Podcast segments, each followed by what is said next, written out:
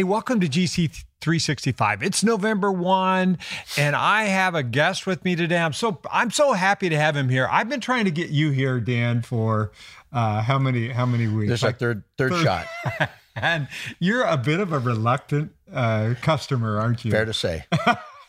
so I'll have him introduce himself in a minute. But if you're watching today, just remember this you have two months left. You've made it this far, way to go. And with that in mind, Dan, you've been reading the one year Bible more than one year. You've been doing this yep. quite a few years. Did it last year too. Yeah, you did it last year too. So um, it's something you can be proud of. Uh, you have a streak going that's way past mine. What, what's your daily streak? 343, I believe, is the number. Unbelievable. Yeah. 343 days straight.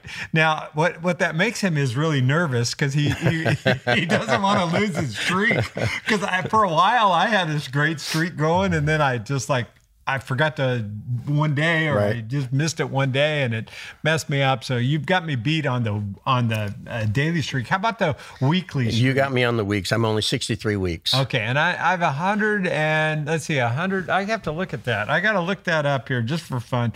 So Dan, while I'm looking that up, why don't you uh, tell them what you do and and uh, where where we meet?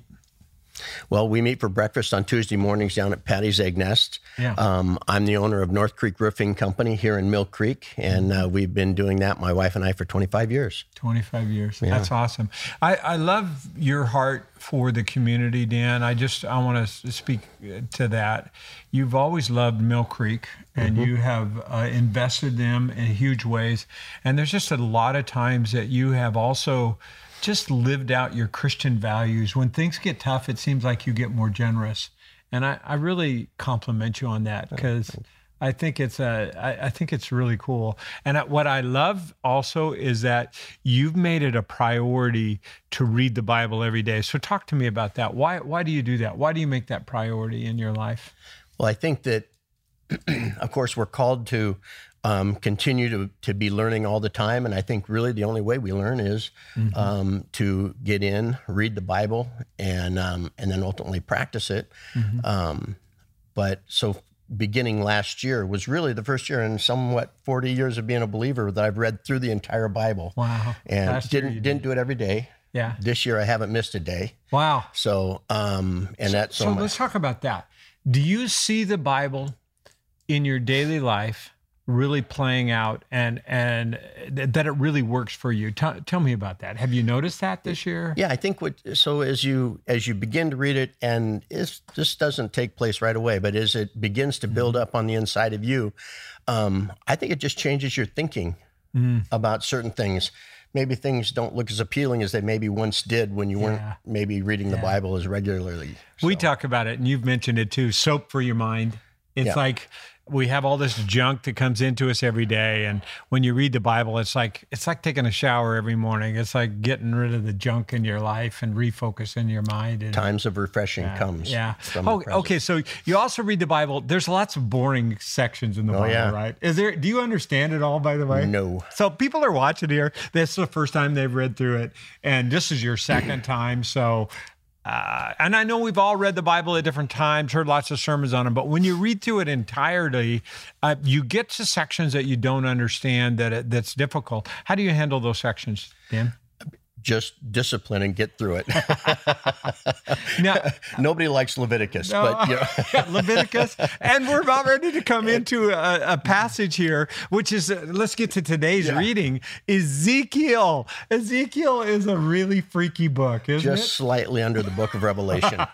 so. It is actually. Yeah. It is. You could say Revelation and Ezekiel are very similar. In fact, I'm convinced that John read Ezekiel before he had his dreams yeah. Um, in Revelation. Could have happened, yeah. Yeah, because um, there's similar stuff going on here, and and so if you're reading the one year Bible today, November one, you're in Ezekiel one, and you're saying, "What's this Ezekiel?" I, I like this. There's a couple things that really stand out to me, and I want to give you some context for today's reading.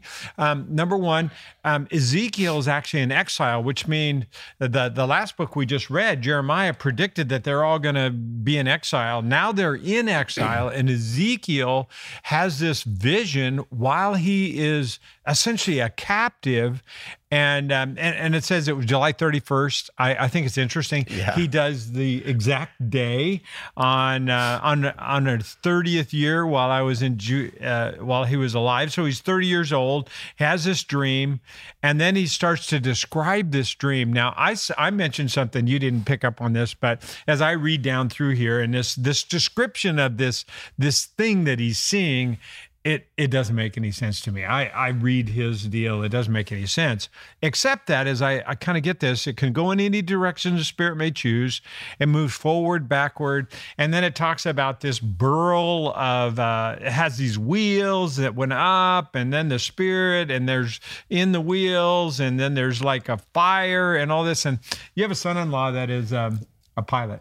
He's an F 16 pilot. Yeah. F 16 pilot. Yeah. As I read all this, I was trying to think, what if he saw some of our modern day equipment, you know, the fighting machines, yeah. the what's the one that goes really slow that sh- shoots uh, uh one of I I know there's just so the many. A 10, Yeah, okay. the Warthog. The warthog. Yeah. Okay, so they have all these different things, and then some that go up, go in any direction, and I kind of picture that as something he's seeing. I I don't know that that's the way it is, but in the midst of all that, um, he hears from God, and he falls on his face, and he hears a word speaking. And in chapter two, if you're reading, you see his call.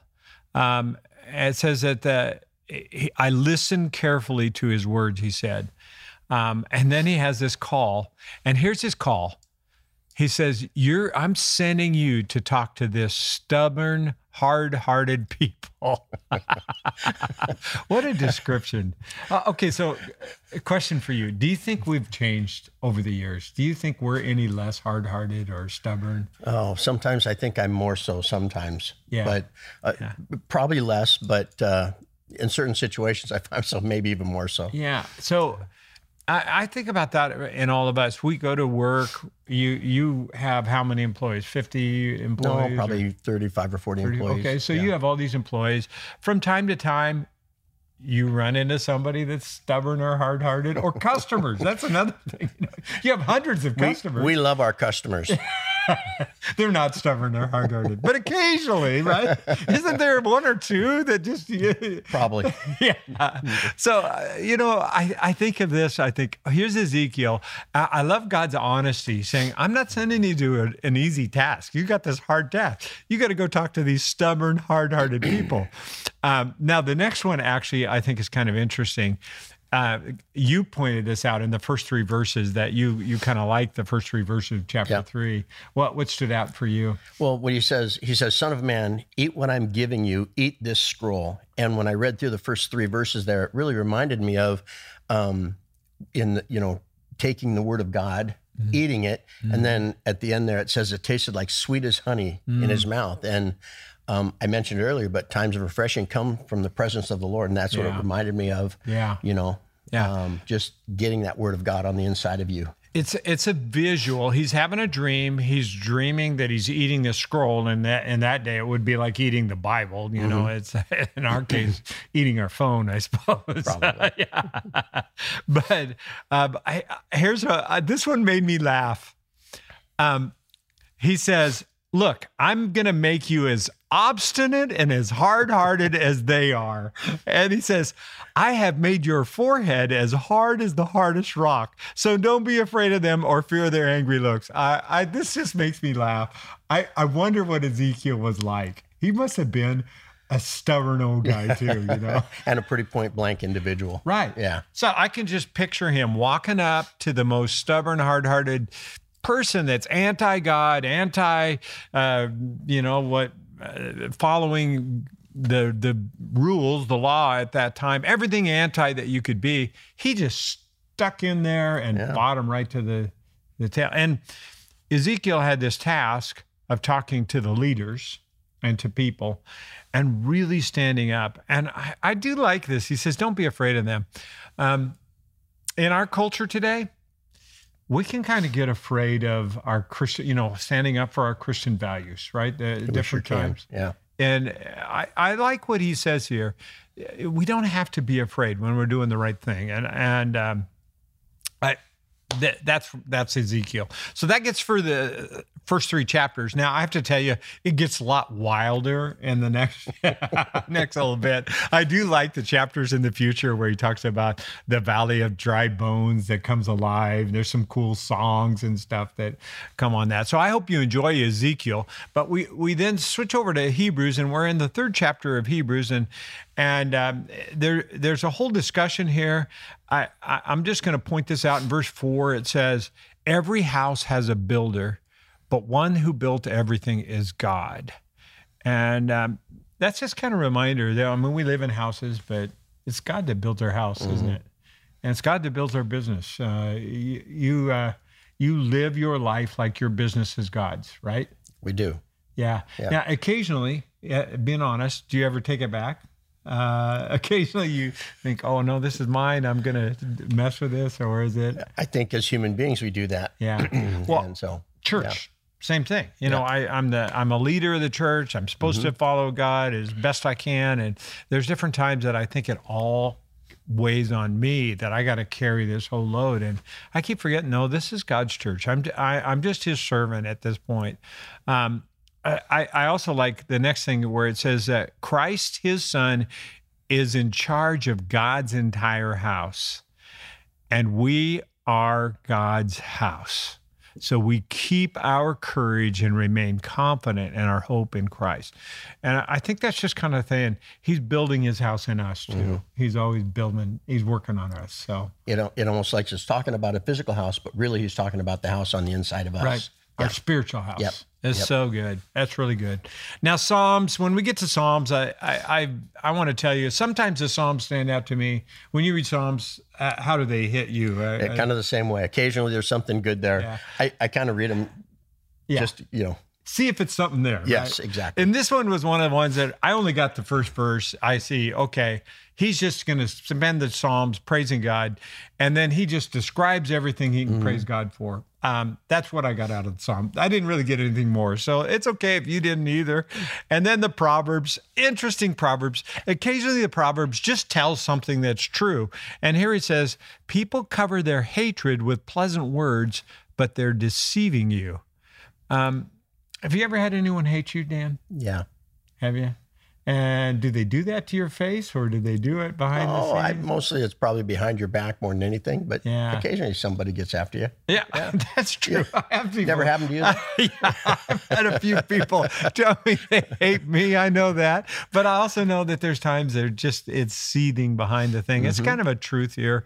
And, and uh, he says, I, I, like what it says wrongdoing will be exposed in public. Mm-hmm. And I think that's true. Um, it either comes out in this life or the next life. There's, yep. That's really true. Well, hey, thank you for joining us today, and Dan, thanks for for doing this. Uh, it's not as painful as you thought it was going to be. It wasn't all bad. Okay, so we're glad you joined us on GC 365, and I hope you stick with it all the way through to the end. Dan will tell you it's worth doing. Right? It is. It is worth doing it. Second year. Yep. All right, we'll see you next week on GC 365.